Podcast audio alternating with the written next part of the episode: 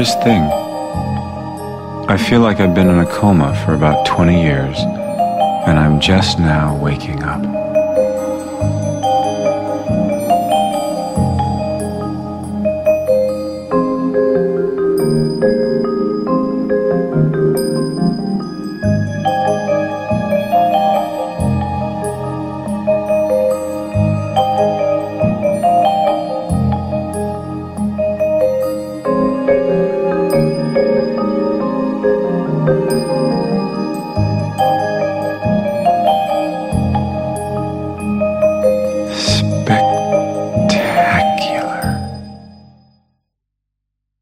Hello, and welcome to When We Were Young, the podcast that will be dead in one year. But of course, we don't know that yet. I'm Chris, your podcast host, most likely to have a crush on him, be defending him, love him, want to have like 10,000 of his babies. I'm Becky, and I'm the podcast host most likely to sell this house today. I believe in you. And I'm Seth Pearson, the host most likely to not mean to scare you. I just think you're interesting. Creepy. On the last episode of the podcast, we looked at Paul Thomas Anderson's Magnolia. Today, we are continuing the flower power by looking at another flora themed film. We're going to look closer at American Beauty, the 1999 Best Picture winner about lust, death, and plastic bags in suburbia. Directed by Sam Mendes and written by Alan Ball, the film stars Annette Bening, Chris Cooper, Thora Birch, Wes Bentley, Mena Suvari, Allison Janney, and The most beautiful thing I've ever seen.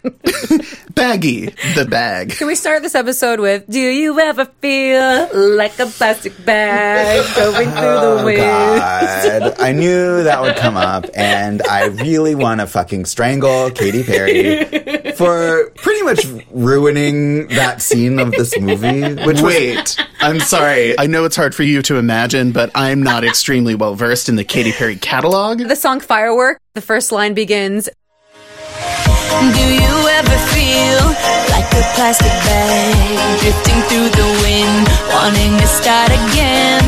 Do you ever feel this so paper thin, like a house of cards, one blow from caving in? Do you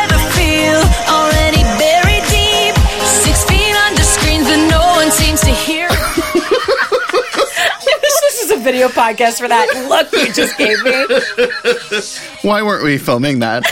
He can never do that face intentionally. That was like the most pure look of disgust I think I've ever make that witnessed. your and that's saying ringtone. something. a silent ringtone. No, I mean the song Firework. Oh God! Where were we? And that was American Beauty. and that was Chris silently judging us. Uh, Katy Perry. To get way ahead of ourselves, there's a scene of a plastic bag that was quite beautiful and wonderful at the time, and then just became one of those things, like anything in like Titanic, where it's just like Right. it's become such a thing that it's like kind of dorky and funny. And then Katy Perry fucking made a song out of it and just like cemented it. And now it you just can't like watch the scene Can't. without like So it's not even just that she directly like describes what is literally happening in that moment, but like that is the whole verse. That's like the whole first verse of that song, seemingly. yeah. I Flashing back to like 2011 or whenever this song came out. Doesn't she also have firework tits? And the music video? yeah. Yeah. And that's like also American Beauty, but fireworks instead of roses. It's not filmed like that though. No, but Wow, we're going off on a big tangent. Let's go back to American Beauty. Where where were you, Chris? this became a meme in pop culture. Yeah. You know, and like all memes that eventually died. And Katy Perry is the murderer. As she so often is. yep, American Beauty, that's our topic. I need a father who's a role model. Not some horny geek boy who's gonna spray his shorts whenever I bring a girlfriend home from school. What a lame-o. Someone really should just put him out of his misery. Want me to kill him for you? Yeah. Would you? And before we get into the main discussion of the movie, I had an opening question for you guys to address the elephant in the room. What do you do with a problem like Kevin Spacey? uh, Kevin Spacey has been canceled. uh, for alle- allegations of sexual misconduct with several minors. Uh, he's not the only one. Uh, I think there are a lot of things that we would probably cover on this podcast that we will not.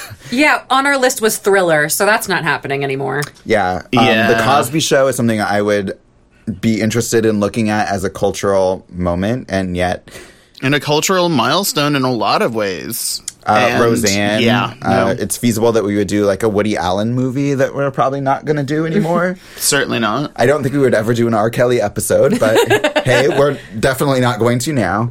I don't believe we can fly. Um, yeah, like, uh, how do you guys, like, how do you guys approach works from this era that are now so problematic? Like they're tainted, kind Yeah, of. Yeah, like, do you, can you still enjoy them?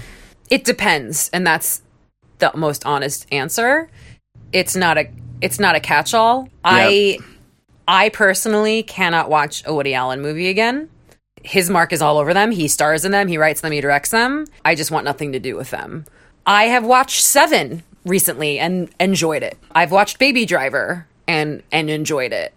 Are we still angry at Mel Gibson or not? Because I can still watch Braveheart and he directed it and it stars in it, and yet for some reason I can compartmentalize my brain and watch Braveheart and enjoy it. It really depends. It depends on what the person did. I don't think I could ever listen to a Michael Jackson song again willingly, you know. So it really depends. It's it's not an easy answer. Like, will I ever listen to Louis C.K. again?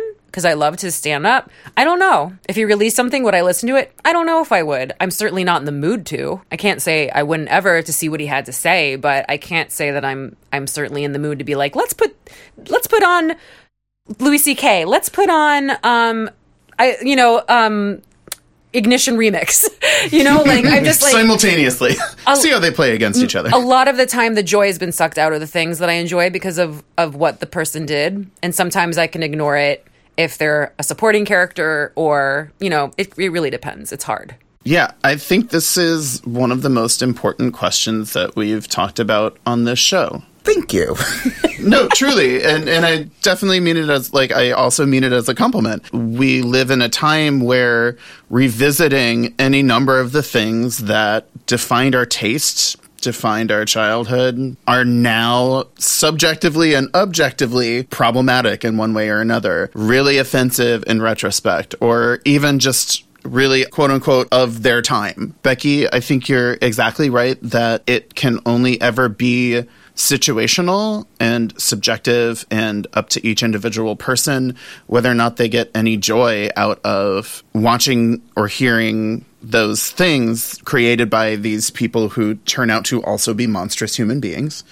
Um, there are lots of them who I can't bear to encounter the work of anymore. Um, Woody Allen, Michael Jackson, most fucking certainly. And if anyone out there hasn't seen Finding Neverland, they actually ought to watch Leaving the documentary.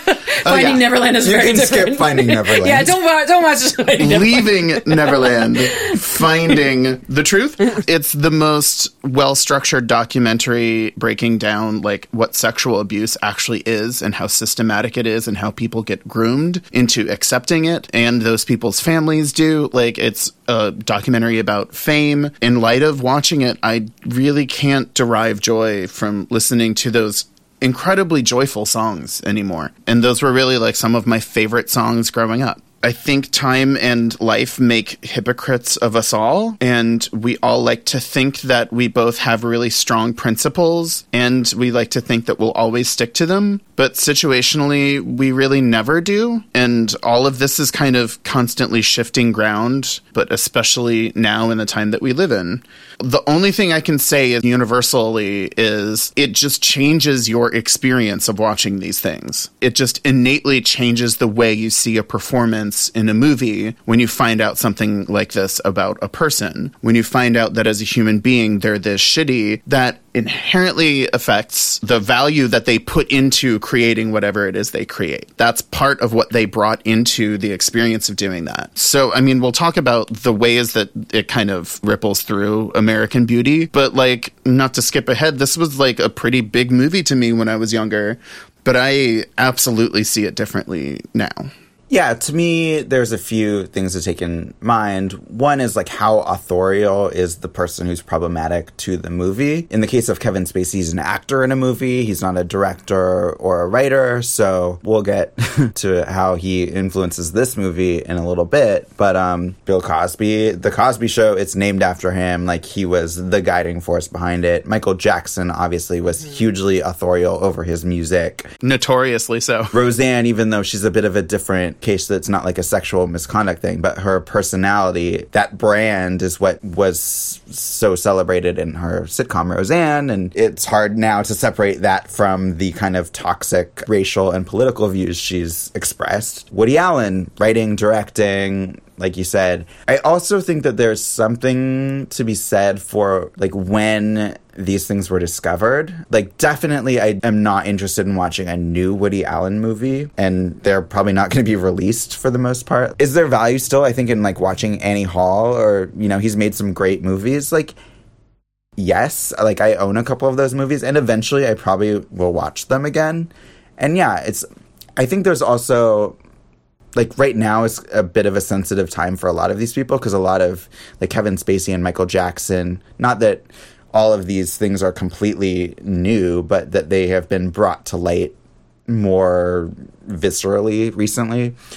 Um, but like eventually, I think it'll be interesting to go back to these things and not not to merely just enjoy them, but to actually kind of see to what degree their monstrosity influenced the art that they made. Like Woody Allen specifically has like a lot of romances with underage girls in his movies and Michael Jackson's persona is like part of like his otherworldliness and his like perpetual childhood was part of his brand and I think right now we're a little too close to some of these things but eventually it will be kind of interesting to like look and see like how that actually like maybe was part of the art that he created and all these people created. Um so I mean, Chris, I think I used to be really in line with the way that you see this. Um I used to think it was more possible to kind of split that hair a bit um, depending on when someone was accused or you know depending on any number of things um, until this year, uh, a, an op ed came out. I don't remember the publication it was in, but we can post it maybe. I don't know. Um, and it was written by the girl who was the real life inspiration for Mariel. Mariel Hemingway, yeah, Mariel Hemingway's character in Manhattan, which is another one of Woody Allen's I think greatest movies. I mm-hmm. think it's a real artistic achievement and is kind of universally seen as one of his artistic achievements. Um, but the girl she plays in the center of the romantic plot of that movie was like 16 years old at the time in real life, not even 17. And she was originally that young in the script, and they made Woody change it she detailed very specifically and methodically not just the structure of their relationship, but the impact it's had on her life. And I can never see Manhattan the same way again. I might watch it at some point, but I can never see it the same way again. Yeah, I have not gone back to watch a Woody Allen movie in quite a while, in part because, like, a lot of the stories about him just have come more to my attention and most people's attention more recently, even though they've obviously been circling around for a long time. I do think it's subjective. I think you just have to decide for yourself, like, do you want to watch this? There's nothing wrong with being like, I'm not going to watch any Woody Allen movie again, or like, if I hear a Mike, like, I don't want to hear any Michael Jackson music again. Like, I have heard, like, like, I was in a cafe the other day and they were playing like nonstop Michael Jackson, like a couple days ago, and I was like, hmm. really? Like, like it feels like almost a cruel thing to do, and yet I, I don't think quite. Even though a lot of um, people in our circles and like uh, media people have been watching Leaving Neverland, I don't know that it's completely seeped out into the mainstream. I think it has, uh, and it's just weird to sort of you know have this reaction to something that would have no one would have thought twice about it you know a few months I ago. I think people love in his case, people love that music, that they have such a strong connection to that music that they need to compartmentalize and be like, this is this, and it, I have my own relationship with this music, and he is this monster who did these other things. It's hard to blame anyone for loving a song that they Right. love, uh, especially one that they have loved for a long time before they had any idea that there was any problem with it. And yeah, you can't really fault someone for that. If it comes out tomorrow that Steven Spielberg did something terrible, No! do you, like I think about that sometimes when I when I, I talk know. to people about this stuff, how they love Annie Hall and they're gonna, you know what I mean? Like, I'm just like, I don't know what I would do. Am I never gonna watch Jurassic Park again because Steven Spielberg is, you know, fill in the blank? I don't know if I could do that. So it really it does depend on the person. I just don't like the people that say this person can't be bad because they made mm-hmm. good art. You know, I, I that I and don't I, and I with. feel like there is definitely a certain percentage of the people who maintain the kind of like position of not knowing and like continue listening to the music or watching their movies. I don't know. There's always a large segment of the people who do that who just choose not to know. Mm-hmm. And I think at some level we all do that. We all do let these things slide to some extent, but I think it is letting things slide. I think it is kind of justifying on some level the actions of monstrous people. Well, yeah, I mean, it's not like Michael Jackson was free and clear of all allegations until like Leaving Neverland came out. Like there was an extent to which pretty much all of us turned a blind eye to it for a long time. And now It's true. Yeah. some people are still choosing to, but is that any worse than kind of, you know, the way that because I listened to Michael Jackson songs like 10 years ago, even knowing I didn't know very specifically like what allegations were, but I knew that there were rumors about something and I, I didn't, I didn't look into them. I didn't think critically. I, I just listened to the music and enjoyed it. And, uh, I guess everyone has like a certain point where they're like, oh, maybe not anymore. but, uh, not everyone has reached that point, I guess. Well, and I think it says something to like so the power of social media and the kind of speed at which things come now. Because I think it, you're exactly right. It's like you come to a level of awareness, and then beyond that, it changes your perception of that person. Whether that means you never listen to it again, or whether it just means like it's going to color your experience of it. Let's talk about repression in America. My name is Lester Burnham. This is my neighborhood.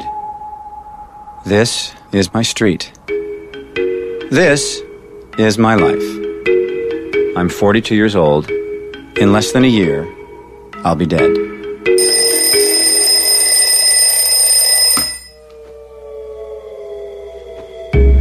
Of course, I don't know that yet.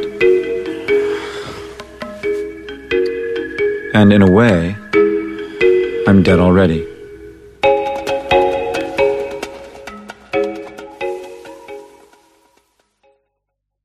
Alan Ball was born on May 13th, 1957, in Georgia, the son of an aircraft inspector and homemaker. At age 13, he was in the passenger seat of a car that his sister Marianne was driving when they got into an accident and she was killed. Ball has said that the tragedy caused his family to explode apart. His passion was for theater. He worked in public access television and for Adweek while writing plays, including the titles Five Women Wearing the Same Dress and Your Mother's Butt. That led him to write for the ABC sitcom Grace Under Fire, starring Brett Butler, who was verbally abusive toward him on set and probably toward everyone. Yeah, that checks out. he moved on to Cybill, but he also found uh, that the star's control over that series was limiting, that these actresses really just wanted them to be like PR pieces and would kind of balk at anything that they felt would be embarrassing for them to do. So he decided to write a spec script for a feature, and that feature was American Beauty, and that was a good decision. It was originally conceived as a stage play inspired by the Amy Fisher scandal. Amy Fisher was 17 when she shot Mary Jo Buttafuoco, the and wife. she lived in my neighborhood. Uh huh. it was Becky. No, I was very much in elementary school when that happened because my elementary school was next to the Amy Fisher High School, and we had to have a talk. We had an uh, like an auditorium. What do you call it? Uh, Assembly. assembly. We had assembly to talk about guns and how if a high schooler comes over here with a gun, that you run and get a teacher. Okay, Becky Joe Buttafuoco. Amy Fisher, not Becky, shot the wife of her lover. She was 17 and she became known as the Long Island Lolita, as did Becky. No. I- oh, actually, that's I'm the Long Island Pocahontas, please. Long Island Pocahontas. Call back. Okay. Media depictions of Fisher range from, you know, her being a victim because she was underage to being a vixen who seduced Buttafuoco. And Ball looked at this and thought that the truth was somewhere between those two things and wanted to do a story that kind of actually found like where the truth between those two wildly opposing views lied. The script caught the attention of producers Dan Jinks and Bruce Cohen, and then DreamWorks, who bought it. Mike Nichols and Robert Zemeckis turned the script down. Steven Spielberg was a big admirer of Sam Mendes. Steven Spielberg, obviously uh, involved with DreamWorks, so he was very heavily involved in this, as he was involved in all things that we've talked about on this podcast, I feel like. Sam Mendes had directed Oliver and Cabaret on stage. So Mendes had not directed a film before and ended and the studio was very nervous about having him didn't really want him so he took the job for the minimum that he could get paid which was $150000 and he took home $38,000 after taxes and commission. I, I, assume that it paid off for him in some other way, but not necessarily directly. Mendes was also responsible for casting Annette Bening and Kevin Spacey. The studio wanted bigger stars. Uh, they had talked about Kevin Costner or John Travolta for the Kevin Spacey role. No, thank you. Uh, Maybe Costner if they did some, you know, man. Yeah, I'm agreeing with Chris's sound. I don't think I can With his actually door creak? repeat it. Yeah, yeah, yeah. WD forty over there. Uh, Bening was coming off of 1995's The American President, and then a string of not great films: Mars Attacks, The Siege, and In Dreams. Or at least the, none of them were a big hit, so she was not a big draw. Spacey, though, had just won an Oscar for The Usual Suspects, and then was in Seven, L.A. Confidential, and Midnight in the Garden of Good and Evil. So he seems like good casting. Like I don't know why they needed someone else besides him. Kirsten Dunst turned down the role of Angela because she was 15 and did not want to make out with Kevin Spacey.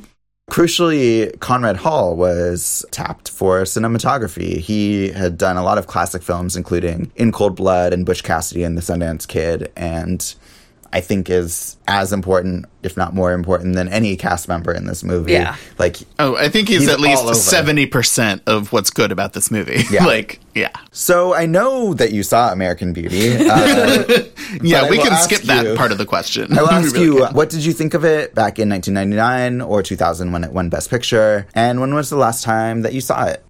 I saw it in theaters the year it came out. I remember a lot of other people saw it before me, and they were the ones that are like, it was amazing. Every single person I talked to was like, this movie was amazing. Easily the best movie of the year. And I remember seeing it and liking it. I think over time, I started to like the movie more. I wasn't completely, you know, enthralled with it right away, but I bought it on DVD, and it became one of, you know, the movies I watched regularly. And when was the last time you saw Oh, the last time I saw it, um, before this time was like two years ago. It was something, and maybe before that was maybe like five years. But I would say in high school years and college years, it was something that was on a lot. Um, I know I saw it in the theaters. I'm pretty sure I saw it with my either my parents or like just my dad, and I really loved it first time I saw it. Rewatched it a lot on HBO, and I don't know. I feel like the last time I watched it would have been during college, Becky, like you were saying, like it was on in a lot of film student gatherings and hangouts. I feel like that was the last time I rewatched it, but it's not really a movie that's like stayed in heavy rotation for me. I'm going to talk about 1999 again. Just because when I was looking over that list of movies that we talked about in the last episode of um, 1999 movies that were really huge, I saw very few of them in theaters, including a lot of movies that I have a lot of respect for. Like 2000 was actually my 1999 because that's when all those movies came out on video, and that's when I actually w- discovered them. Um, movies including like Fight Club, Magnolia, The Insider, Election, Eyes Wide Shut, Go, Dogma, Being John Malkovich, all movies that I saw on video and not in the theater, and for the most part have not ever seen in a theater, which is crazy considering that a lot of those movies are movies I would consider favorites of mine. And one thing I noticed when we were preparing for this episode and the last episode, Magnolia and American Beauty, is just how much watching these movies again reminded me of this independence that I found. Before this, so many movies that I watched had either been like action movies with my dad or comedies with my sister or dramas with my mom or things with my friends. And these movies really hit me in a way that they did not hit my friends. My friends would watch them and like them kind of, but I just I had this feeling that you know, I cared so much more about these movies than they did.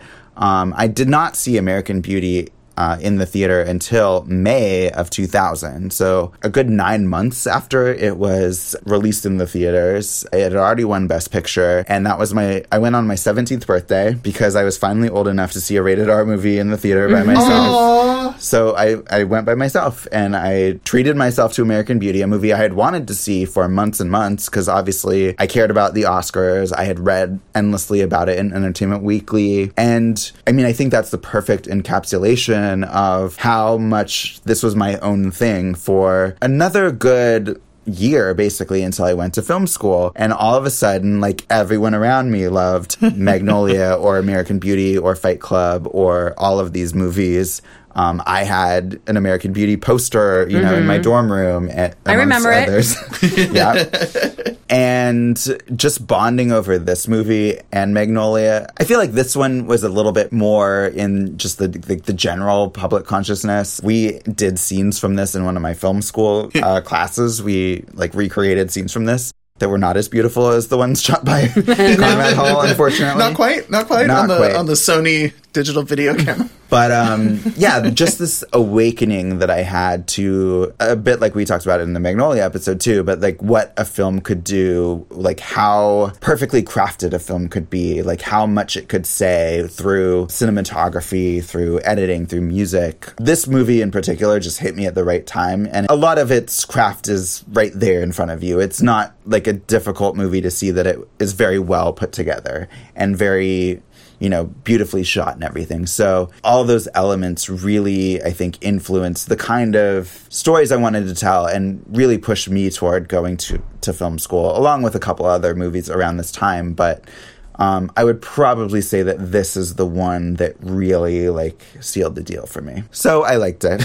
That's so awesome. No, I love that. That's such a perfect like 17th birthday thing to do. As like I I I honor that story. of all the movies I could have chosen, I mean, I could have done worse. I'm glad you didn't see She's All That on your birthday. That oh, was PG 13.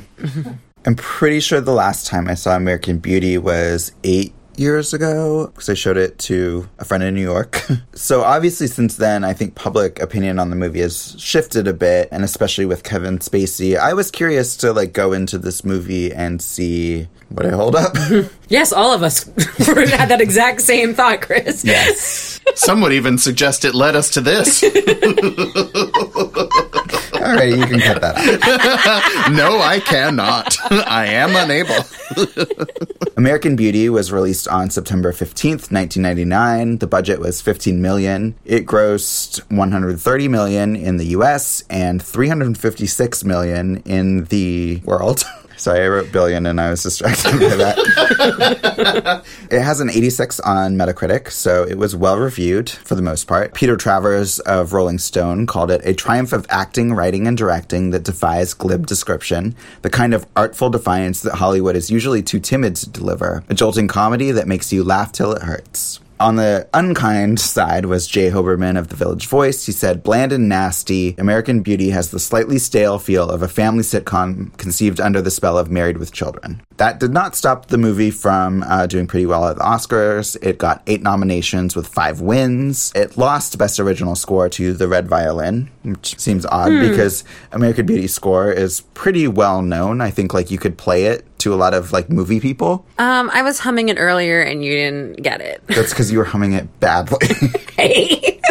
It was no colors of the wind, my friend. Mm. It lost best editing to The Matrix, and it lost best actress to Hilary Swank for Boys Don't Cry, but it did win Best Cin- Cinematography, Original Screenplay, Actor, Director, and Picture. So some pretty good awards. So what did you guys think about American Beauty in 2019? Becky doesn't look like she wants to go first. So Becky, Okay, this movie is beautiful. the acting is so good. The score is amazing. I love the score. I think this movie is garbage. Becky, I want to hug you right now, I just but it won't make a sound. I won't begrudge anybody who likes this movie. I loved this movie. I'll tell you what happened is that I loved this movie and would have like be like, yeah, best picture, of course. Up until 2 years ago when I watched it for the first time in several years, and I was just so taken aback by the irrelevance of it. First of all, I think I had recently seen something like The Florida Project or I was just like, who gives a shit about a white suburban upper middle class man's ennui? like like I'm not saying that that wasn't something that people wanted to see in 1999, but watching it today, I was like, I don't give a shit about this. Boo hoo! I'm I have a house in the suburbs that's fucking gorgeous. Like I was just like I was so turned off by just the basic setting and premise alone, and I couldn't exactly put my finger on what made me not like it so much, but this time I really tried. And I think one of the things that I just don't like is it is so beautiful that it makes you root for Kevin Spacey. And I think he is detestable. He's not worth rooting for at all. And the things he does are gross and creepy and and disgusting and it's shot so beautifully that it, it makes you root for him and there's a discord there that that made me realize like what was happening is that it's so good at these beautiful images and this beautiful direction that I think that is almost like wrong for what he's doing in this movie. It doesn't feel like it matches and it makes it feel pretentious and just like unearned. Yeah, I'll probably discover more of my feelings as we talk. but I just I came and the Kevin Spacey thing, I really couldn't get over it. So for this movie, I can watch him in 7, but in this I couldn't turn it off. It really couldn't. Yeah. Again, I loved this movie the first time I saw it, and the first many, many, many times I saw it near the time that it came out. One of the more recent times I had rewatched it, which would have been probably four or five years ago, I guess, like if not back in college, the bloom was off the rose already. On a craft level, it, it is an almost impeccable movie. I think it is often beautifully written, probably the best thing Alan Ball's written, maybe outside of Six Feet Under, you know. The performances are amazing. Amazing. I mean, like Annette Bening, I feel like should have been the central character in this movie far and away. She was f- so much more interesting than Kevin Spacey's character. I feel like Kevin Spacey's character really is, Becky, exactly as you're saying, a creep and uh, an abuser who is grooming a young girl. This is my friend, Angela Hayes. Okay. Good to meet you. You were also good tonight. Very precise. Thanks. Yeah, nice to meet you, Angela. Honey. Oh, I am so proud of you. You know, I watched you very closely. You didn't screw up once. okay. Uh, we have to go. So, what are you girls doing now? Dad, we're going out for pizza. Oh, really? Do you need a ride? We can give you a ride. I have a car. You want to come with us? Thanks, but I have a car. Well, you have a car. Oh, well, that's great. That's great. Because Janie's thinking about getting a car too soon, aren't you? honey? Dad, Mom's waiting for you. Seems like he would like be trying to groom any young girl that his daughter was going to school with, which is creepy in and of itself. But then specifically, just becomes obsessed with Mena Suvari's character, and I think there's a large degree to which the movie makes him into an anti-hero or not even an anti-hero kind of a hero kind of a straight up hero the feint near the end of having him choose not to actually have sex with her doesn't exonerate him of that and doesn't change who he is as a person. I think to a large extent, Kevin Spacey's character in this movie reflects a kind of upwardly mobile white backlash to like the rise of women in positions of power and prominence. And this is nowhere near the worst offender. I just think that exactly to the question uh, Becky's asking of like why this rich white guy's ennui, like I think that's very much a thing that was in the culture in at the time and especially is very loud in our culture now where white men cast themselves as the kind of victims of a feminized society that doesn't offer them the kind of sexual satisfaction or thrill from life that they feel like they deserve. I feel like there are a lot of characters in this movie who are weak and broken men, and I have like problems with Chris Cooper's character as well that we'll get to eventually. But overall, I think this movie has a very reductive view of human relationships and just sets up and excuses some really fucked up power dynamics that I don't think should be glorified in the way that they are. Yeah, I have a totally different interpretation. I don't think Kevin Spacey is the hero of this movie at all. Um, and I don't think the movie condones his behavior really. Um, I want to go into that a little bit more uh, later, you know, because it, it's a larger discussion. But to me, uh, this movie, I, I still loved this movie. I'll just say that. Like, I was. You are wearing a shirt made of roses. I, I had am. a feeling. and I went into it wondering, you know, genuinely how I would feel. And I do want to acknowledge, like, the things that you are saying. I can see those things in the movie that that's a valid interpretation. And yet, like, I just interpret it really differently. And so I do think that there are things in the movie that are worth, you know, kind of challenging and picking apart for sure. But like in general, I just fell in love with this movie all over again watching it again. Like it was a spectacular experience for me just like rewatching it and and I remembered the movie so well and yet like there were things that I just like hadn't thought of in a long time and it really brought me back like in the way that we watched all those Disney movies a couple episodes ago and it took us back to childhood. It's like this took me back to like a slightly older version of childhood where I was discovering like cinema for the first time and I just like kind of re-experienced that excitement of like how perfectly a script and a and editing and music and cinematography and performance can all work together. So to like put aside like the content of the movie for a moment, you guys have both kind of said this already. I just think like on a technical level, I'm not sure that there's any other movie I can think of that where every element feels this heightened and working so perfectly well together, especially like a movie that takes place in contemporary times and is not like a, you know a period piece where yeah, I, I know what you you're know, saying.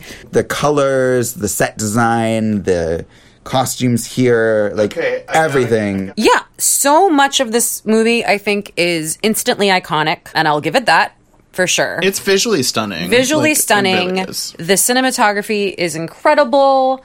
The composition. There are so many shots that come to mind that I'm like, well, that's a painting. Like Kevin Spacey at the end with his face reflected in the blood, or Mena Suvari, you know, on the ceiling with the flowers around her. There are so many shots that are just beautiful photographs. Yeah, I feel like the look of the movie like masks just so many of its flaws. It's just so nice to look at. So just to like cover the plot for anyone who doesn't know it is the movie follows Lester Burnham who in the opening of the film tells us that he will be dead within a year. So he's narrating the movie omnisciently. He is bored with his job. He's a writer for ad copy and magazines. He's in a pretty loveless marriage with his wife Carolyn. They have a daughter named Jane who's a sullen teenager. And kind of the inciting incident of the movie is Kevin Spacey meets Angela, Jane's friend, who is, I think, 17 in the movie. She's a cheerleader, she's very beautiful, and all of a sudden, sort of his, I don't know, he's reawakened in a way, and he starts standing up to his wife more. He quits his job, not just quits it, but also like kind of blackmails his way into like getting like a year of severance and basically like lives like starts working out more starts living his best life to use a millennial term YOLO. at the same time, uh, Jane meets Ricky Fitts, who lives next door, who is a little creepy. He has a video camera. he likes to tape things. Little creepy. Little creepy. and they begin something of a romance, which drives a wedge between Jane and Angela a bit, because Angela thinks he's weird. She's correct. Ricky's dad is a colonel in the Marines, I believe, and he's angry. and Repressed. uh, yes. And so basically, all these characters kind of come together in various ways, trapped or freeing themselves from the oppression of 90s Americana. of living in their big five bedroom houses. Ah, their the safe neighborhoods. Yeah. So the movie opens with sort of several montages of the characters um, in very everyday lives, and Kevin Spacey introduces his wife Carolyn as her pruning shears match her gardening clogs. That's not a coincidence. Yeah, exactly. I found these archetypes just so relatable and so true to life is that like the screenplay does such an economical job of like telling you who these people are immediately and they're both cliche in a way but also like very specific. The family dynamic that's on display here like my parents have some similarities with these characters and in other ways are not like them but just the overall dynamic of this family with the sullen teenager that was me the high-strung mom who cares about appearances and uses sarcasm as a weapon and the downtrodden self-deprecating embarrassing dad like i think not everyone but a lot of people in america can relate to this kind of overall family dynamic that is presented very very funny but also feels very very true to me It's dark comedy. Yeah, I think it's more specific to our experiences, like growing up in middle class or upper middle class white suburbs. Right Like, I think it's really particular to suburban existential angst. Not even suburb upper middle Like class. white, white, white- in particular. My life is perfect. American dream is happening here. Yeah, yeah. But wait, no, it's not. I'm Yeah. still upset about something. And, and the thing is, like, I totally share that with you, Chris. Like, and I think that's a big part of why I connected so much with it when I first saw it. But I also have come to understand how kind of limited that view of things is. I mean, I also knew very intimately at the time how limited that perspective on the world was. But yeah, in retrospect, I feel like it's a movie that like grants the hard-bitten white guy his sense of being masculine and sense of being macho through like sexual power and smoking weed and listening to like 60s and 70s rock. Like I, I don't know, there's something about it that again it is specific to a kind of experience. I just felt like this whole movie we were being asked to identify and empathize with a man who is trying to seduce his daughter's teenage friend who blackmails his employer, even though he's the one doing a bad job and he probably should be fired. He threatens to file a false report about sexual harassment on top of that. He is a father and needs to help support his family and decides to just quit his job and do all this without a care for anybody else. It reminded me a little bit of Falling Down, the Michael Douglas movie, like somebody just fucking loses it and decides to just like do whatever they want and say whatever they want. And that's definitely entertaining to watch, but I didn't like him at all. And I kept feeling like the movie wanted me to root for him. He says funny lines. He's entertaining. Like when he has like the remote control car in the house and she comes in and there's a new car in the driveway and he's like, what did he say? I bought the car I always wanted. I rule. Like I remember that getting a really big laugh in the movie theater. Uh, whose car is that out front? Mine. 1970 Pontiac Firebird, the car I've always wanted, and now I have it. I rule. Uh huh, where's the Camry? I traded it in. Shouldn't you have consulted me first? Hmm. Let me think. No, you never drove it. I laughed, you know, but I think just maybe being older and just watching this, I'm just like, this guy is terrible. he he throws the dinner plate. At, I just feel like if that was like my husband, I would grab my kid and leave the house. You yeah, know, he like, seems like kind of a sociopath. yeah, Like and and that is presented as his liberation. Like if it was just, I don't even know. I mean, I, I'm not going to rewrite this movie. It just, it really rubbed me the wrong way watching it now, where I just really didn't care about him. So when he's dead at the end, I, I don't care. I'm watching him literally call his teenage daughter's teenage friend. Like, what did he think was going to happen? And, and like literally trying to seduce her. Like, it was just really creepy to, yeah, like you said, Seth, like him deciding at the very last minute to not go through with it and have sex with her doesn't invalidate everything he's done beforehand. So that when he has that nice moment with the, with the picture and he's like so thankful for his life, I'm just picturing like a pedophile. Like we're trying, we're seeing this beautiful moment with with a pedophile. And I'm like, I don't care about the pedophile. and he's like saying, I'm proud of what I did. like, I just, I don't care about the pedophile and, and how beautiful he thinks life is and how much he loves his wife and his daughter and had a change of heart just because he backed out at the last second when he realized, you know what I mean? Like, I know it didn't get that far in the movie, but still, like, I don't think that's beautiful. I think, like,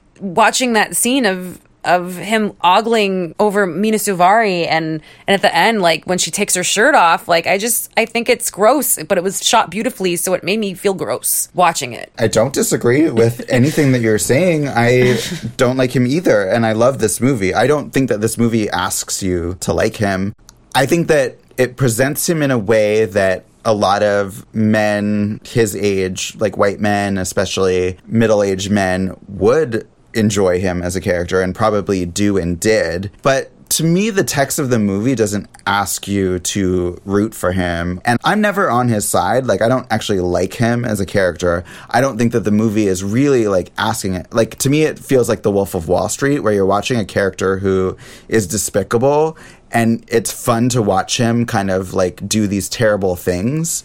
And yet, I don't come away from that movie being like, yeah, that Jordan Belfort is like a real stand up guy. Like, it's clear to me that what he's doing is despicable. I just find like what he does in this movie, what he goes through is a heightened version of what so many American men go through is this midlife crisis where they realize they're not happy with their wife. They lust after a younger girl. They want to buy like a hot new car. They want to quit their job and mouth off to their boss. And a lot of people don't end up doing that, but so many people want to, and it's because of this repression. And so to me, I just feel like he's this sort of id of the sort of typical suburban American upper class white man, not supposed to be likable. I mean, he tells us in the beginning of the movie that he's dead. And I feel like that automatically paints him as this doomed character who is doing all of these things. And we know that they are going to, in some way, lead to his downfall and death. So to me, that never represents like, oh, wow, like, look at this guy. Like, he's, like, I know that he's having a great time, but I never think like this is aspirational because this is going to kill him. But okay, like I'm not 100% sure. Does he cause his own death? Cuz it seems almost like it is a happenstance murder and that's why we're supposed to be, feel shocked and and sad when he's dead versus he did it to himself. Like it's his comeuppance. repression causes his death. So this is where I find the movie like really interesting is that so there are all these characters. I mean, I think the all of the characters in the movie are repressed. Obviously like Lester repressed by his job and his marriage. Carolyn feels like she needs to be perfect. You know, she's the wife and mother, but like she can't really be herself because she needs to like put all this artifice into everything. Jane is friends with Angela, who I think is like trying to convince her to conform and like, oh, like boys, like be a cheerleader, you know, and Jane is, you know, growing up with these parents who I think would want to push her toward being like them. Like her mother says, like, you're being unattractive when she wears like dark lipstick or something. And then next door, you have Chris Cooper, who has repressed himself like in an even more extreme way with like he's joined the military, but he's secretly gay and can't admit that to himself. And his wife is just basically completely silent and has like lost any sense of personality. The only character who is not repressed, sort of in the beginning of the movie, is Ricky. Um, he lives outside of these norms and to a degree that he feels a bit like a sociopath. Is a sociopath? He's creepy. I totally grant you that. Like, I don't like Ricky. Like, I wouldn't, I'm not like, he's a great guy, you know? Like, he freaks me out a little. The fact that he, like, looks at dead bodies and. and sets lawns on fire Uh, huh. yeah, sure. and films people without their consent? Right. I got a problem with Ricky too. Fair. I, I, so do I. I have a problem with almost every character in this movie.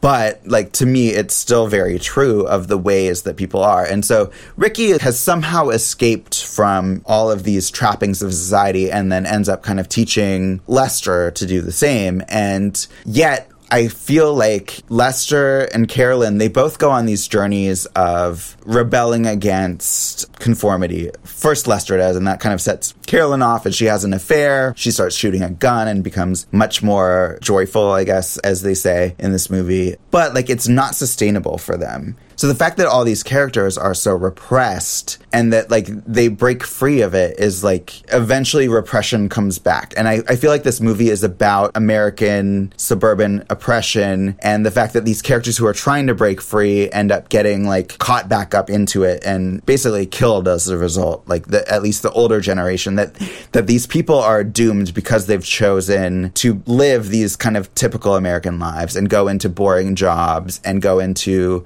and become so materialist. And repeat these like self-oppressive cycles that eventually destroy them. Yes, and so like the adult characters in this movie briefly try and break free. Even Chris Cooper tries to break free when he, you know, tries to kiss Kevin Spacey, and yet all of these things lead to doom because like these characters have chosen such a dark path for themselves that they, they chose the wrong path. And to me, this movie is really about the younger generation and Ricky and Jane and to a lesser extent Angela and them still having the freedom to maybe choose a different path. And so when Ricky and Jane like decide to go away together, like they are choosing not to conform, not to follow their parents' footsteps and i find that to be what the movie is really about is that this sort of the parent the parental class and the sort of like patriarchy of america is doomed and that the younger generation has this chance to break free and it's sort of unclear whether they will or won't but that they at least are free to try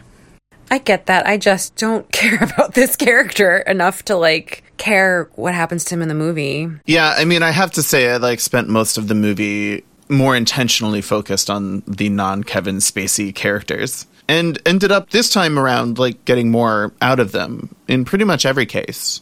I really like Annette Bening's character in this movie. Yeah, I was gonna ask you guys, like, I just feel like this movie is so mean to her. Janie, today I quit my job. and then I told my boss to go fuck himself, and then I blackmailed him for almost $60,000. Pass the asparagus. Your father seems to think this kind of behavior is something to be proud of. And your mother seems to prefer that I go through life like a fucking prisoner while she keeps my dick in a mason jar under the sink. How dare you speak to me that way in front of her? And I marvel that you can be so contemptuous of me on the same day that you lose your job. I didn't lose it. It's not like, whoops, where'd my job go? I quit. Someone pass the asparagus. Oh, oh, oh, oh, and I want to thank you for putting me under the added pressure of being the sole breadwinner now. I already have a job. No, no, don't give a second thought as to who's going to pay the mortgage. We'll just leave it all up to Carolyn. You mean you're going to take care of everything now, Carolyn? Yes, I don't mind. I really don't. You mean everything? You don't mind having the sole responsibility?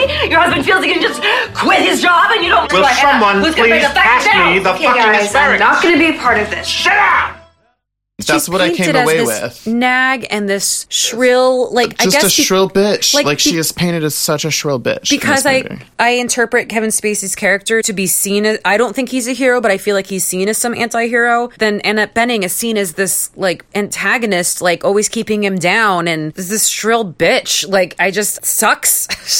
I just I, I've got like a bad vibe from watching her And character. I think there's a degree to which her budding relationship with the real estate king. buddy mostly his eyebrows featuring peter gallagher yeah, it culminates in the immensely quotable line, fuck me, your majesty. Perfect line. I really enjoyed it, but I felt like the movie was casting a negative spin on this character's attempts to kind of break out of her circumstances. And she's made to look sleazier for having done it than Kevin Spacey's character is made to look for grooming a child his daughter goes to school with. Yeah, and I think what you were talking about earlier, like the thing that bothers me is that we're looking at the story through his eyes. Like we know what he knows, he's going to be dead. We see Angela through his eyes. Like we're seeing his fantasies. It's not just, you know, a man having some sort of midlife crisis. We're seeing him in his eyes Breaking out of it. lusting after this young woman, this teenage girl, repeatedly. So I just felt like that made me not like him and not want to follow his story. Yeah, to the point about like Carolyn's character not like I do think she's given short shrift compared to him and I think if you made this movie now like a good version of this movie would probably give them equal weight and like treat them a little bit more equally. I do think there's an extent to which you're supposed to kind of enjoy the zingers he he gives to her. And I definitely grant that that while I think being very very true to the 90s and just like the attitude of the 90s is something that's noticeable today. Like it it rubbed me slightly the wrong way. Like I I still really like the movie because I think Annette Bening is able to give enough to that character where I still see her as a real person. I think she does more for the character than the script probably does. I'm glad that she gets a few moments when she and Buddy in the are in the hotel room like and she says, you know, like I really needed that. Like you do get enough of her where I feel like you're seeing her come out of her shell in the same way that Kevin Spacey does. But obviously you're not it's not given the same amount of time and there isn't as much of an arc for her character. Like at the end she's to confront Kevin. I don't think she's to shoot him, but she's going to stand up for herself, but we don't really get a total closure for her character, I don't think. Well, and her last moment is collapsing into tears in a closet. Like uh, with his clothes. Yeah. Yeah. Yeah. I really like Mena Suvari. I love Mena Suvari. I know you do. She's a blonde. She's you a love the blondes. blonde. You love the bitchy blondes. Um, I think Mi- Mena Suvari gives great face.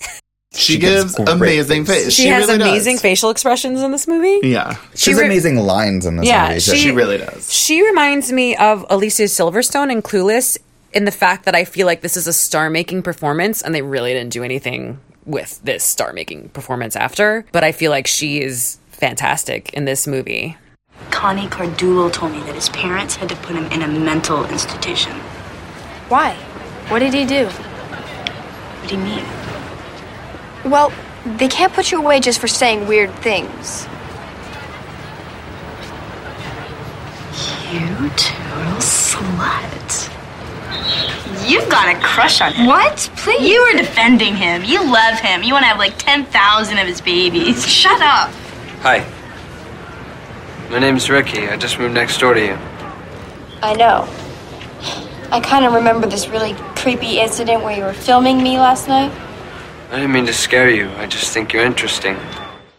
Since 1999, I have been saying Mena Suvari in this movie. Like, I like this movie, but I, to me, she is, if not the pivotal part. Like, she's the character that I come away with, like, liking the most, which is weird. But, like, also, like, I just think her performance is so good. And, like, of everyone in this movie, she probably got the most ignored because tons of people were Oscar nominated. Like, Thora Birch has a bigger role. I think she was ignored. She's on the. She's what people think of when they think of American Beauty. They think of her in the roses.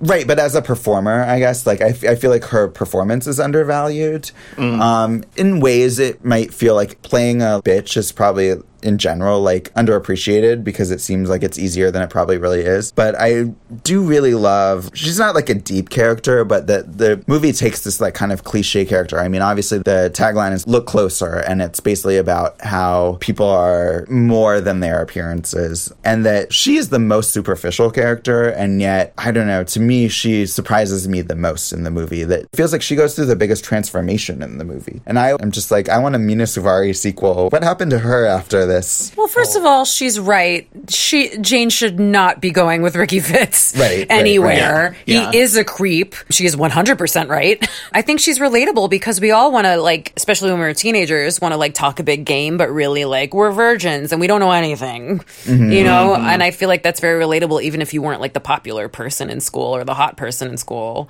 That I think that just that mindset is very relatable. Also, I feel like she definitely has more personality to her character and more of a point of view than Thora Birch's character really does. Mm-hmm. I don't really know what Thora Birch's character wants She's is just- looking for. She's just a wallflower. She's just a wallflower, like waiting for a boy to like open her up. I don't know. It's, Yeah. she- like that character felt really like a thin read to me rewatching it this time. Can we talk about Ricky Fitts?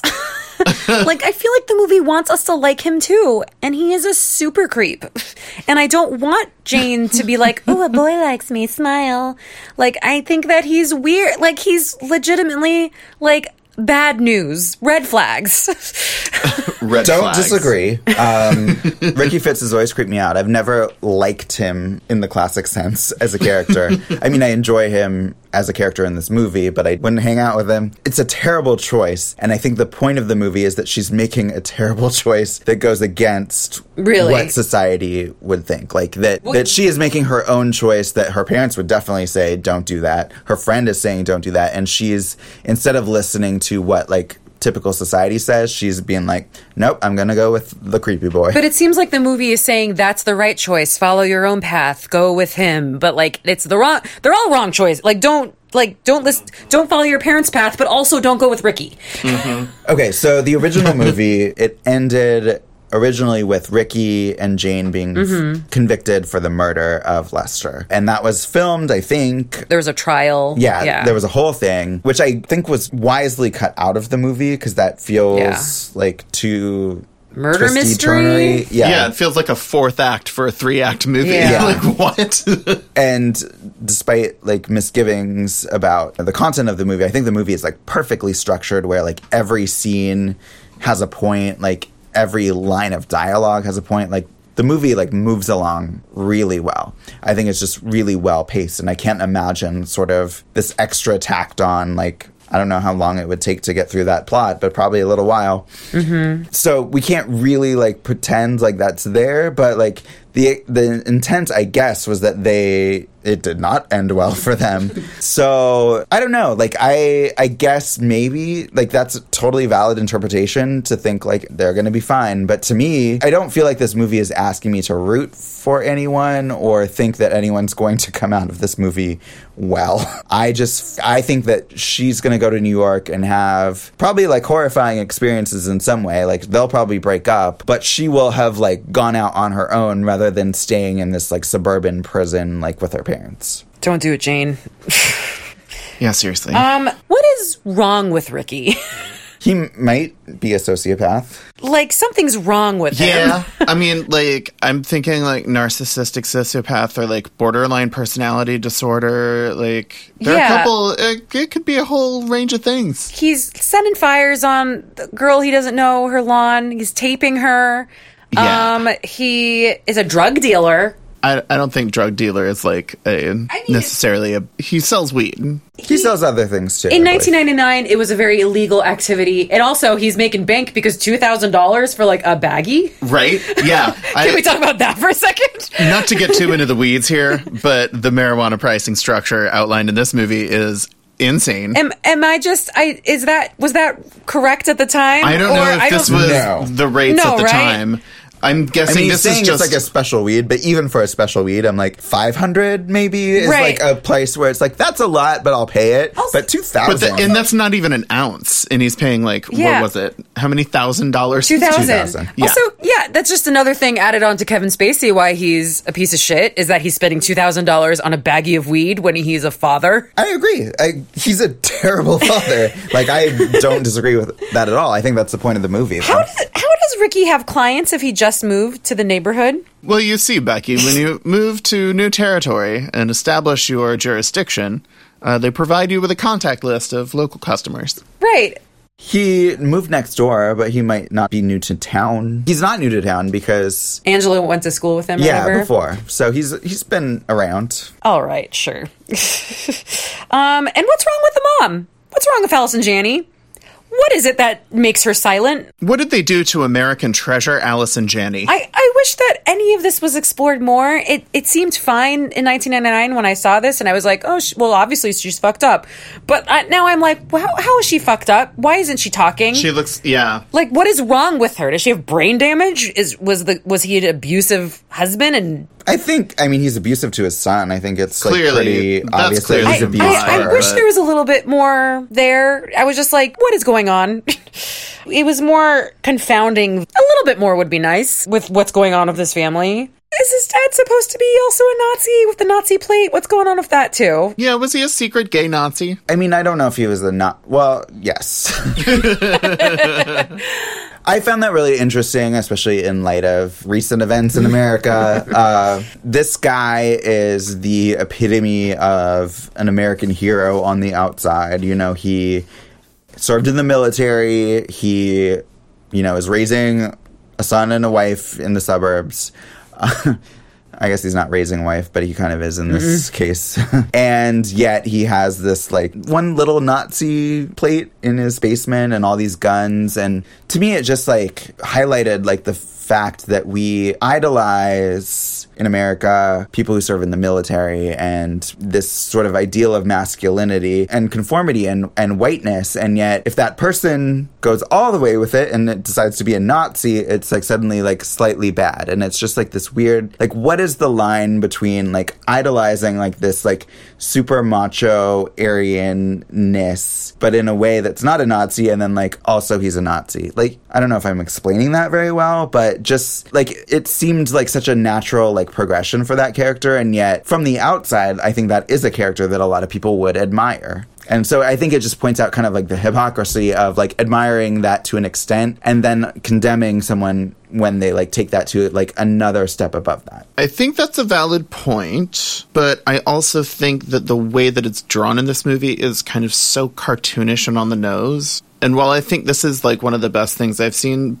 written by Alan Ball, and there are a lot of like great lines of dialogue in it. I also think there's a lot about it that's really on the nose and shows you dramatically what's going on in the inner lives of these characters, and then gives you like overt lines of dialogue where people explain exactly what you're supposed to feel about the moment. And there may be less voiceovers in reality than I'm imagining there were, just because there was like so much dialogue that I felt like kind of got in the way of the drama of it because like i one of the scenes i really really uh, stood out for me when i was a kid seeing it and that i really liked a lot now was uh, Thora Birch and Wes Bentley's walk home from school together. And it's kind of just this really long, languid sequence, and it kind of has their whole courtship together, but then it gives you a ton of dialogue between them for the entirety of their walk, where I felt like just visually the image of them walking together over that long distance, the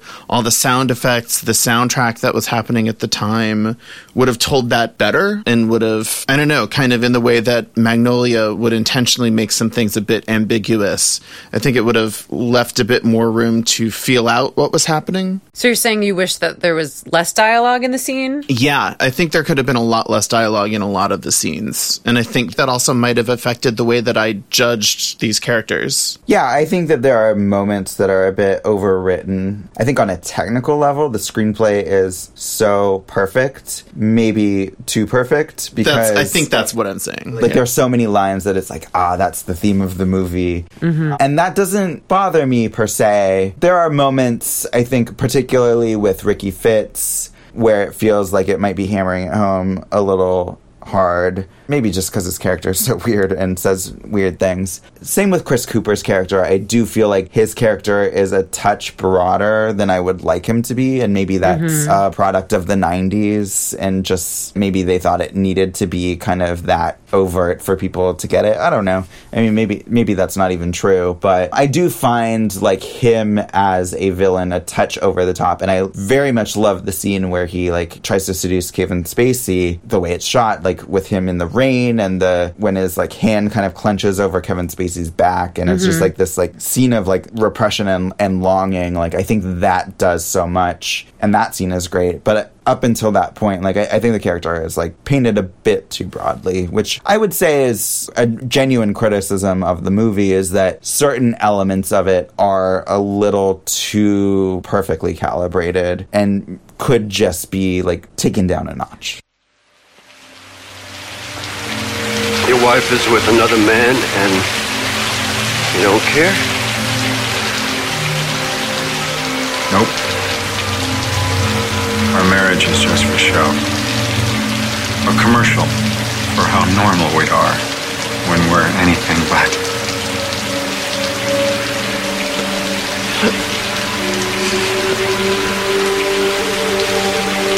Yes, man, you are shaking.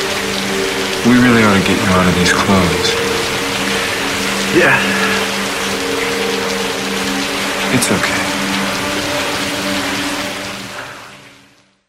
Can we talk talk about the plastic bag scene? Do you ever feel like a plastic bag? I constantly feel like a plastic bag, guys. I don't know All about you. all right, I'm all feeling right, like one let's talk right now. it. it's been parodied so much that it was just super cringy to watch this time. Couldn't I couldn't get past it. I, was mean- laughing all the way through it.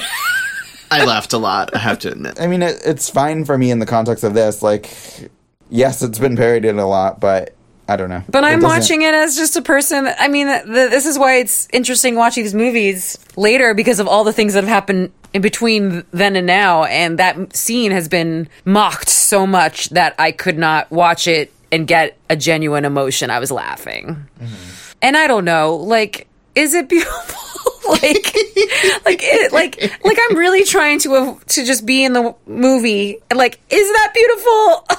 like the the bag, like you know what I mean? Like, I just did you get emotion out of watching that scene? Were you like with Ricky? And I don't think I ever have been really. I mean, I think it's cool. Like, especially like when you first saw the movie, I was like, oh, that's interesting. Like, I wouldn't ever look at a bag like that. Uh, but I think I always found his character so weird that I wasn't. To me, like, I just don't need to be like what the characters are trying to sell to each other. It doesn't necessarily feel like what the movie needs to sell to me. And I can believe that Ricky is that earnest and that Jane buys it, and yet I don't buy it and hmm. I don't need to. Like, I buy that she buys it, and that works for me on that level. I don't know if that makes. It does, but I feel like the movie wants you to think that that's beautiful. It's trying to convince you. You weren't expecting this, were you? You thought it would be like a sunset or something, like or a flower Yeah. or a butterfly or just or a person or you know what I mean. Think differently. I guess that's ma- Apple. Look Well, closer, it- perhaps. Closer, yeah. Yeah, a- and I think at the time it was of a piece with moments like the frog raining in Magnolia. And then like it reminds me of like a later movie called Me and You and Everyone We Know that has some kind of like moments of not magical realism in the context of this movie, but like his fantasy sequences are, you know, and and so I think it's kind of like of a piece with that. Could you get past Kevin Spacey? I mean, the Kevin Spaciness of it. Yes, I think partially because of how I've always seen this movie as like I'm not on his side really. He's obviously the protagonist of the movie. To me this movie reminded me a lot of the music we listened to kind of recently. You know, Green Day in particular, um, like just railing against conformity and capitalism and the sort of like young malaise with perfection and and things that are nice. And it's like wait what is the real problem here? And i found that that was the similar sentiment here and that this was a movie about adults kind of having this moment where they experience that where I, I don't think adults usually do but where kevin spacey is sort of becomes younger for a second and through like lusting after this younger girl and like remembering his teenage job where he was like flipping burgers is like suddenly becomes like kind of a teenager again and is questioning like oh wait is this really what i wanted You can call that a kind of like trip to figure out where you're going next from there, like as a way out of the midlife crisis, or you can see that totally as regression. Yeah, and to me, I think that that music really says a big theme of that music, and I think this movie is like that the parents failed, and this goes through uh, Magnolia as well. Is that the failure of parents is causing the suffering of these kids, and Kevin Spacey's character is having this kind of moment out of time where he is experiencing being a teenager and gets to live that again, but in this way that is automatically doomed because we kn- we know he's going to die and he it does end up like leading to his death. And that the moment when he seduces Mena Suvari's character to me represents that he sees her finally as like the next generation and that he's kind of like saying instead of like corrupting you and like bringing you into this sort of patriarchy where like you're going to end up just like everyone else is like i'm gonna let you like make your own decision and like kind of sets her free. And it, in a way it's him being like a father to her instead of his own daughter because he's failed with his own daughter but like sort of I, I see it as like this sort of older generation and, and his character specifically like realizing that his generation has failed and that this is a passing of the baton to the next generation. Like his death kind of signals the death of all of this like American artifice and his and that the hope of this movie in the end is that people will move on and get out of these traps. Mhm. That that the older generation is trapped in these kind of roles and that the younger generation may be able to break free. I feel like it's different watching this movie now than when I was younger because when I was younger, I thought of myself more like Jane, but I'm closer to Lester's age now. And I think that's why I just feel like watching this now, this movie feels irrelevant because I'm just looking at their perfect house being like, well, I'm never going to own property. You know, like it just feels like their problems, like people have real problems now that are that are Lester around Lester's age. Mhm. You know, like people can't afford their rent or health healthcare. It just feels like we have actual problems that we don't have time to have ennui because they had this pretty little life, so they could have time to be like, what what am I doing with my life? Whereas I feel like there are so many issues now as a 30 something or 40 something. This movie just didn't feel relevant anymore. And I think like a, a, a roughly around the time I started thinking that, I was watching stuff like I don't know, I was just watching stuff I was watching the world around me like crumble. I think it was probably around Trump came in office and just like real shit was happening. And then I put on this movie where this white guy is sad. and like but to me this movie speaks so much to like how that happened is that like Seth sort of said it earlier maybe Kevin Spacey's character was a Trump voter this white guy who feels like he's been slighted and his wife is a bitch and he doesn't like his job like I don't feel sorry for him in this movie, but I feel that he's a real person and that there's a lot of real people who feel this way. And Kevin Spacey in this movie goes on this kind of fantasy version of what it would be like to rebel against that, which most people don't go on. But I feel like this movie perfectly explains that that, that generation, like that was maybe 35, supposed to be 35 in this movie or 40 20 years later is 60 and voting for Trump because they went through all this and it's a bit projecting but like to me like knowing that the younger characters will go on and deal with like more realistic things I don't know that this felt like the genesis of all the problems that we're facing now rather than like irrelevant I mostly agree with Becky, but at the same time, I am like stepping back from my own perspective on it, and I don't think I can weigh out how much of this is just my view of the movie changed by me being older, and how much of it is based on just the Kevin Spaciness of it. Mhm. I think the Lester and Angela relationship is the key thread in the movie. But he's not like sexy to her. I mean, she flirts with him, but I think we get this sense that she's doing it because she's desperate for attention, not because she actually Yeah. likes him. And I, I feel like it's like he's embarrassing. Like, I feel like every scene that he's like, Oh, he is. I feel like he's regressing to like being his awkward teenage self in those moments. Right. So to me, like, it doesn't feel at all. It is the central relationship, I guess, but it's not in a way that, like, we're never, like, on board with it. Like, it never seems like this is a, this is going to work out. It's like, oh, he's fucking awkward. She's probably going to laugh at him.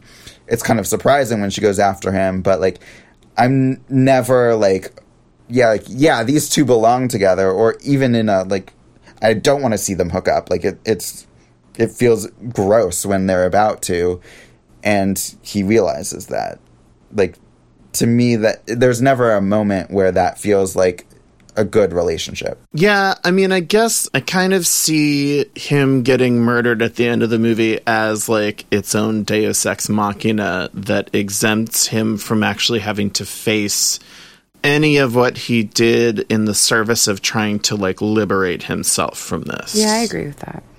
i agree with that too in a way that i like because i just see the story as so fatalistic like i don't think that anything that happens in this movie could happen unless we knew that he was dying at the end. Like I feel like his death is written in in the very moment that the movie begins and that his first fantasy of Angela is to me it feels like a step toward death. Like that he can do these things Like but the beckoning of the darkness. yeah, he's Yeah, dooming yeah, yeah. himself. So if there was a version of this movie where he didn't say that in the beginning and didn't die in the end, I would probably feel completely differently about this movie. But because it's just, it all feels so fatalistic that it just to me, it feels like every moment that he's fantasizing about her is like leading him closer to death. I just wanted to shout out the editing in this movie too, because we didn't really talk about that. There's a really cool effect in the fantasy sequences where like the same shot repeats like several times, and I'm surprised that that hasn't been used more. Um, yeah, I think I know what you're talking about. Like he's, Yeah. he's putting his hand towards the tub. Yeah, or she's she's- she's, grabbing the opening beer. or she's opening her her Mhm. shirt. And it's pretty much always involving hands, I guess. It's uh it I did notice that and I just felt like it was like um delay it was like tension, you know, like it's delaying like Yeah. oh, well, like get to it, get to it, you know? Um yeah, the editing I think it's beautifully edited. Yeah, I mean, along with the cinematography, I, I do think that elevates it so much. It's gorgeous. I just think it's trash. Scott Bakula plays a gay guy. Oh yeah, that's who that was. yeah, just like Magnolia, there are two characters named Jim. Two Jims. I like that Mr. Smiley's has a free napkin promotion. they do. oh my god, I never noticed that. Oh, really? No. On the drive-through, it says free napkins. I That's pretty did not notice that. I mean, yeah, that goes along with everything else in this movie. It's just that there's so much attention to detail, arguably too much at times. But I'm pretty sure that if you like freeze framed everything, like you would notice like something in every single frame that's like worth calling attention to. Just, I guess, to wrap up, like I, I find your interpretations like valid. I think the movie definitely Lester Burnham is the main character, and I think that it's read the way that you guys see it by a lot of people and that's why I think the movie has had kind of a backlash. Yeah, for me I've just always seen it like in a slightly different way. And and I think you can look closer at it. You could you could look at a plastic bag and see just a plastic bag or you can see something beautiful and I choose to see something beautiful. No, I didn't mean to be quite that reductive about it. Uh, yeah, no, I mean, I, I think that this is a movie that is open to a lot of interpretation, and I like the amount of Americanness that it reflects back, and it feels very much of the 90s, but in a way that I find like really fascinating to just go back and look at the 90s and be like, wow, that was fucked up, and to think about kind of, you know, the place where I came from, and, and just like, not that this movie is too much like my life, but just like to kind of see the tropes that I grew up in and be like, huh, this movie just feels like it does point out something about all that that feels truthful and, and is fun to go back and, and watch and see in, in this kind of Greek tragedy kind of exploration of that. And that's all the plastic bags and flower species we have time to list on the When We Were Young podcast. On our next episode. Nick, Nick, Nick, Nick, Nick, Nick, Nick, Nickelodeon. That's right, everyone. We've had our fill of Disney, so we're going to head over to Nickelodeon. And specifically, we'll be talking about the early 1990s animated Nicktoons. We're going to focus mainly on Doug, Rugrats, and the Ren and Stimpy show, but we'll also be hitting up all your other favorites like Rocko's Modern Life as well. The When We Were Young podcast is a production of the MFP Studio Studio in Los Angeles, California. If you've enjoyed this podcast, please subscribe to us on iTunes or any of your podcast providers, and you can follow us on social media. I'm Seth Pearson. I'm Becky. And I'm an ordinary guy with nothing to lose.